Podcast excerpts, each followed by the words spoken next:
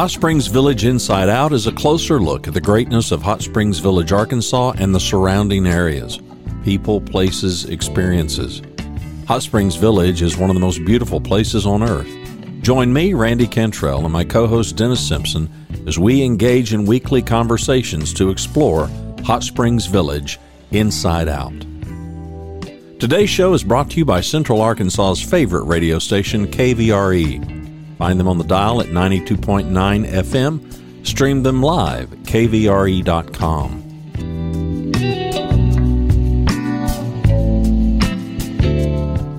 REMAX of Hot Springs Village. The award winning REMAX of Hot Springs Village is the largest real estate office inside the village with over 30 full time agents and support staff.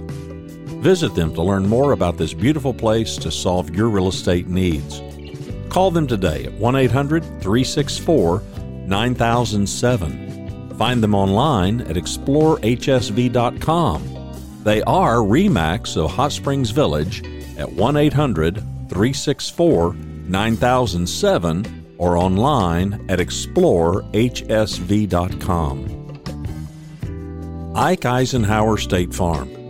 Ike and his award winning team have been serving the insurance needs of folks all around Hot Springs Village since 1998. Ike has qualified for State Farm's President's Club, Chairman's Circle, and Hot Springs Village Insurance Agent of the Year. Call Ike Eisenhower State Farm today at 501 984 4100. That's 501 984 4100 Find them online at ikeeisenhower.net. Call them today for all your insurance needs because, like a good neighbor, Ike Eisenhower State Farm is there. Well, I don't want to make it too big, but this is the three time Dove Award winner, Mr. Jerry Salley, that is joining us today. Jerry, how are you doing, brother? All right, buddy. How you been? I've been well. It's you know I don't know that I've actually had anybody. Let me adjust myself here a minute too. I don't know that I've had anybody on three times, and uh, so you're three times here, three times Dove. Probably a probably a parallel there somewhere. I'm dying to know what it's like to win a Dove, and much less with Miss Dolly Parton. Man, come on, tell the story. Well, that's the power of Dolly's what it is. I mean, but, uh, an honor. You know, um, it was in 2020 when we got the idea to do this record. Uh, mm-hmm. There's a there's a group of folks. There's three people that own a brand called Country Faith, and it's a brand of gospel music. And they've done country. They do like the very first one was just called Country Faith, and it did so well at Cracker Barrel that they did a Country Faith wedding songs, and then they did a Country Faith gospel songs and or, or uh, Southern gospel Right, right, right. And they did they did all these different versions of country faith, different styles of music, and so they came to me since I'm running the Billy Blue Records thing, the bluegrass label. Uh, they said they wanted to do a country faith bluegrass album, and so in order for any record, the different uh, organizations like the Grammys, um, the Doves, uh, the Bluegrass Awards, Country Music Association, excuse me, they all have different rules on if you want to be eligible for a for a uh, an award, you can't just lease album lease album cuts. And so in the past, I don't know if it's making any sense or not, but in the past, for instance, the very first Country Faith album had uh, they leased already recorded songs off of other albums, like they took Carrie Underwood's "Jesus Take the Wheel." And they took another gospel song or or song of faith didn't have to be necessarily a gospel song, but it needed to be a song that related to faith some way or a good positive message song. Right. And so they just all this time up until the bluegrass, uh, uh, up until the country faith bluegrass album, they had just been leasing these cuts off these recordings off all these other albums. Now, hang on one sec. So what I'm hearing in my mind is K-Tel Records presents and and they would always have a, combina- a combination of all these kind of cool songs yeah. and they'd play 10 seconds of it and well, we saw those commercials as a kid and those released yeah. songs right that's correct that's exactly right so it's like a compilation of all these favorites you right. know in one place right so so they wanted when they reached out to us to do the bluegrass record we said, well, we could just you know find different leases and make an album, or we could right. go in, we could record. I think it has to be sixty or seventy percent new material. I think it's well at, back then it might have been yes, I think it was fifty or sixty percent new material. That means never recorded before songs and recordings. Mm-hmm. And you could lease the rest of it. Hmm. So we wanted to be eligible award. We wanted to be eligible for a bluegrass award. We wanted to be eligible for the Grammys. So we decided, or they asked me if I would produce uh, seven new songs, and then we would lease the rest of them for the album. So that's basically what we did. So I went in and I. Uh, the Dolly Parton was one of the songs I got to record. She was so, oh, you talk about a sweetheart. She was so gracious and was so anxious to help and be a part of it any way she could be. And she basically gave me a vocal. It was just a vocal of her and a guitar singing the old hymn in the sweet by and by. And then, of course, with the technology we have today, I was able to take her vocal. I took that guitar off and built a bluegrass around her vocal.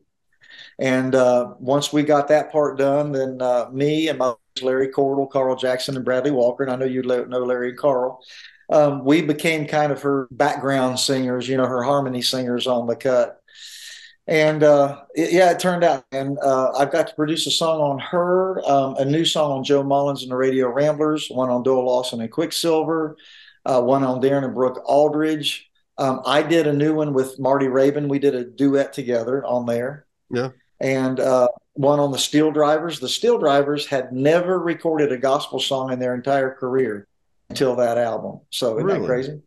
Well, and, and I, then, yeah, I, know some background on the Steel Drivers. Uh, there used to be a member there. What was his name? Uh, Chris something.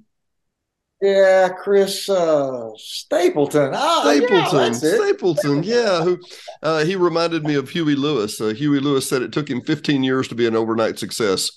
So uh, yeah, yeah. Mr. Stapleton, he paid his dues at other places too, but I didn't realize that. Now, I, I want to come into the album real quick. And by the way, I think the irony of it is Diane and I picked up that album after I'd interviewed you one of the last times, and we bought it at the Cracker Barrel in Nashville. Hmm, how about that? That's a, yeah, that's the only place you can buy that. Well, okay, maybe all the other ones too, but somebody would ask, and it would be a fair question, Jerry Salley, what exactly do you do?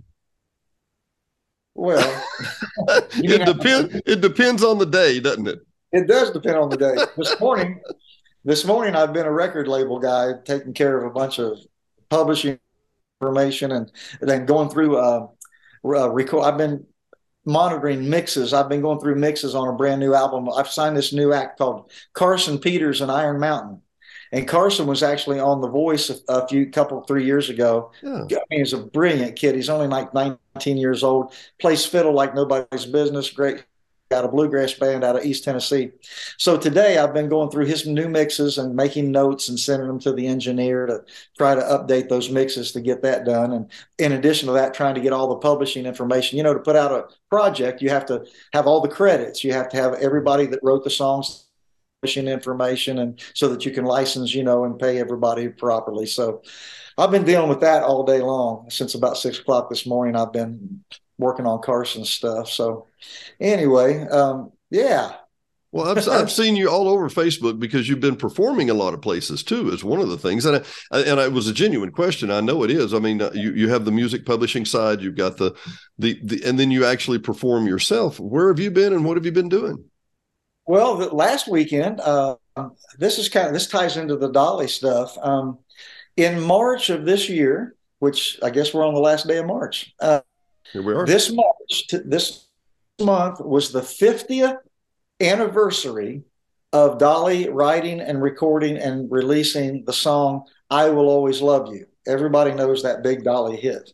Yeah, yeah. but you know, so, not everybody knows the story behind that story. What a oh my lord, what a story, I, right? it's a great story, but but uh, the 50th anniversary is was this month. To celebrate that, at her theme park in Pigeon Forge, Tennessee, uh, at Dollywood. They had song a songwriter series. They had three songwriters, three guest songwriters, perform every single day for the month of March. And I was honored to be picked to be one of those songwriters. I performed uh, last Friday, a week ago today, Friday and Saturday over there. And had great shows, great crowds, great weather. It was really good over there last weekend. So, um, yeah, that uh, we did that, and then um, I'm head, trying to think. Oh, this coming. Um, I played last night at the Glen Campbell Museum here in Nashville for a private party there that mm-hmm. uh, they wanted to hear some songwriters perform, and then this coming Tuesday. I'll be performing at the world famous Bluebird Cafe. Um, there's an annual it's a it's an autism benefit that I do every year, and uh, I have a niece that's autistic. So we uh, try to support them all we can. And so this coming uh, Tuesday night, for any of you in tennis in Nashville area this coming week, um, it'll be April the fourth at nine thirty and um, or nine o'clock is our show, and uh, every penny will go to the to the autism benefit. And and for those that don't know, the bottom line is is that the Bluebird Cafe is the where to be found kind of place. You know, it is. Um, it's, it's the place for songwriters. Yeah, that's where people go. And and every night you'll go hear people who have written hits for some of the biggest stars in country. Well, not just country music, gospel music, and bluegrass, and and you name it. You know, you're going to hear a, you're going to hear a song you've not you know every night you go there. I'm just curious because I'm I'm still stuck on the the Dove Awards. Did you have any clue? Did you say, "Hey, we're we're one in ten, we're two in ten, we might have a good shot at this"? Well, we were just get nominated. You know, we made the the final the, the final nomination list is five. Mm. And we were up against Carrie Underwood. I mean, Carrie Underwood was, you know, and, and, of course, my first thought was, my first thought was, I would do a record on Dolly the same year Carrie Underwood decides to do a gospel record for the first time. but uh, so that I, I really thought she had a, you know, probably had a pretty good chance of, of winning it as well. But and uh, this is no, this is not fair to the other nominees because they were all worthy nominees, but really Carrie's the only one I can remember because well, I, I mean, she, that, that's the one everybody in the United States would know, right? Yeah, right. Well, and I mean, so, um, you know, I, I just, I, I, I mean, I'm, I'm being serious when I say it's the power of Dolly. You know, there's just something that people love about her um, that draws them to her. She's so real. Not that Carrie is saying Dolly, man, Dolly still got it going on. well, one, of one of my favorite phrases of hers of all time, and, and you know, you see any interview, she's she's so personable, you can't refuse her. Oh. Well, one of the the best quote I think she ever did was, and she has some great one liners, is that you know it costs a whole lot to look this cheap. I think that's one of the best. that's one of the best ever. She, but she she's so self effacing to it. You know, hey, you know, I, am a country girl that grew up in the woods you know, yeah, you know, no, that, no pretenses. Right. And I think that's why, I mean, she's just real. She's just real and she's able to make fun of herself and, and have fun. And I think that's what makes her such a, the star that she is, you know, I really do. You know, I think part of it is I, I was talking to a, a, friend and this is, this is at the Nazarene church in Hot Springs, Arkansas. Okay. Guy's a phenomenal pianist, phenomenal. And he's the music director. And I'm sitting here talking with Dan. I said, you know, back in the day, we would go to the movies, and if it was a really good movie, they would hold it over. You know, held yeah. over for the third week. Remember that? Yeah, yeah. And and you watch the Gaithers or you know any of the Gaither specials or whatever, and they'll do the song, and then up one more verse, and then they'll come back in and do the chorus again or whatever. We can't do that anymore, Jerry. Not unless we program it into that little track machine that plays the track so that our headsets can play the. My point being, I think part of the world has become so, and we don't even know it in some ways. You, I doubt you've listened to a piece of radio in the last five years that hasn't been per- completely and meticulously engineered to the second, to the second. Yeah. yeah. And and people don't even know that, and that's not a sin. Dolly right. is not engineered to the second. She's just Dolly. That's right. That's right. What you see is what you get, and uh, she's just about as uh, you know, personable as, as, as it comes. There's nothing just about her. There's nothing nothing pre-planned about her. Mm-hmm. Uh, I'm actually hoping uh, I've got her Dove Award. She wasn't able to be there that night. I wasn't able to be there that night, and so um, I'm hoping. It looks like I might get to go over and see her at her offices uh, week after next to uh, actually oh, give, her the hardware. so that'd be a lot of fun. will, will, will we need to will we need to uh, pull you down off cloud nine after that or what? You better believe it. Hoping to get some good pictures, and I'll be plastering them everywhere. well, you know, and and, uh, and a lot of people don't know, and and you you alluded to this one on one of the other shows one time. You know, in a digital world, I can cut a track, send it to you. You, I could be five thousand miles away, and That's you true. literally, as you said, you literally stripped everything else away from that track and just took her voice and literally built a song around it. Is that fair? That's fair. That's exactly right. If you could listen to what she sent, she sent me um, this it's this incredible vo- vocal that had never been released. She had recorded the song before, but not this vocal. Of, mm-hmm. of the guitar, the guy guitar was a great guitar player, but it was a what I would call a country rhythm. You know, mm-hmm. it was the way he played it. It wasn't bluegrass. It was just a country, straight ahead mm-hmm. country feel. And so we were making a bluegrass record, and I knew, you know, kind of what I wanted to do. And um, I literally woke up in the middle of the night one night, and I I just sat right up and woke my wife up, and I said, I just I know what to do with this with this because I was thought, how can I make this different? And so I had this this I didn't really well maybe I did dream it, but it didn't it didn't seem like a dream. I just woke up with the idea, and I wanted to start it off real slow, you know, and uh, in this kind of the same kind of the same uh, uh, feel that they were doing it before, but with a different instead with a finger picking style guitar instead of a a rhythmic thing. Mm-hmm. And so and then but my idea was after the first chorus, double time it, double time the music because it was so slow that you could double time it and it was still kind of a slow thing. Yeah. And so uh, when I when I came up with that, I knew that I'd finally figured out what to do and how to do it. But uh, there was a lot of sleepless nights before that night. no, no, but but you're answering you're answering one of the questions and kind of coming back around to it. You know, what exactly do you do? And in the joke for me and you both is depends on the day. Right. But, but that said, I mean, uh, you know, what are you doing right now, Jerry? Well, it looks like I'm just sitting here on an interview with Dennis, but I'm really thinking about how I can make a bluegrass mode out of that, out of that track, you know. And and I can actually in my mind, I've worked enough with recording, I can hear just the vocal that you pulled out of that. And it's like yeah. butter. It's like butter. It's just this rich, rich, sweet tone. And and don't get me wrong, I have a clue. I, I, know what what can be done with digital technology these days, and I know what can't. And there's right. only so much you could have done to the vocal, but right. it's just masterful. I mean, you did a great. You you deserved a dub for that, buddy. Well, thank you. I, I was I'm really grateful and blessed to to have experienced that. Um, I will tell you though, man. Uh, my job when you can work with somebody like Dolly, like you said, that vocal was like butter. Oh. I mean, you can't listen that without getting tears in your eyes. Yeah. And when you're, it made my job a whole lot easier when I had something like that to work with. well, and and to go back to, to, once again, what do you do uh, when you're hanging out with that guy's name, uh, Core? Yeah, that guy. Yeah, yeah, Core. Yeah, yeah.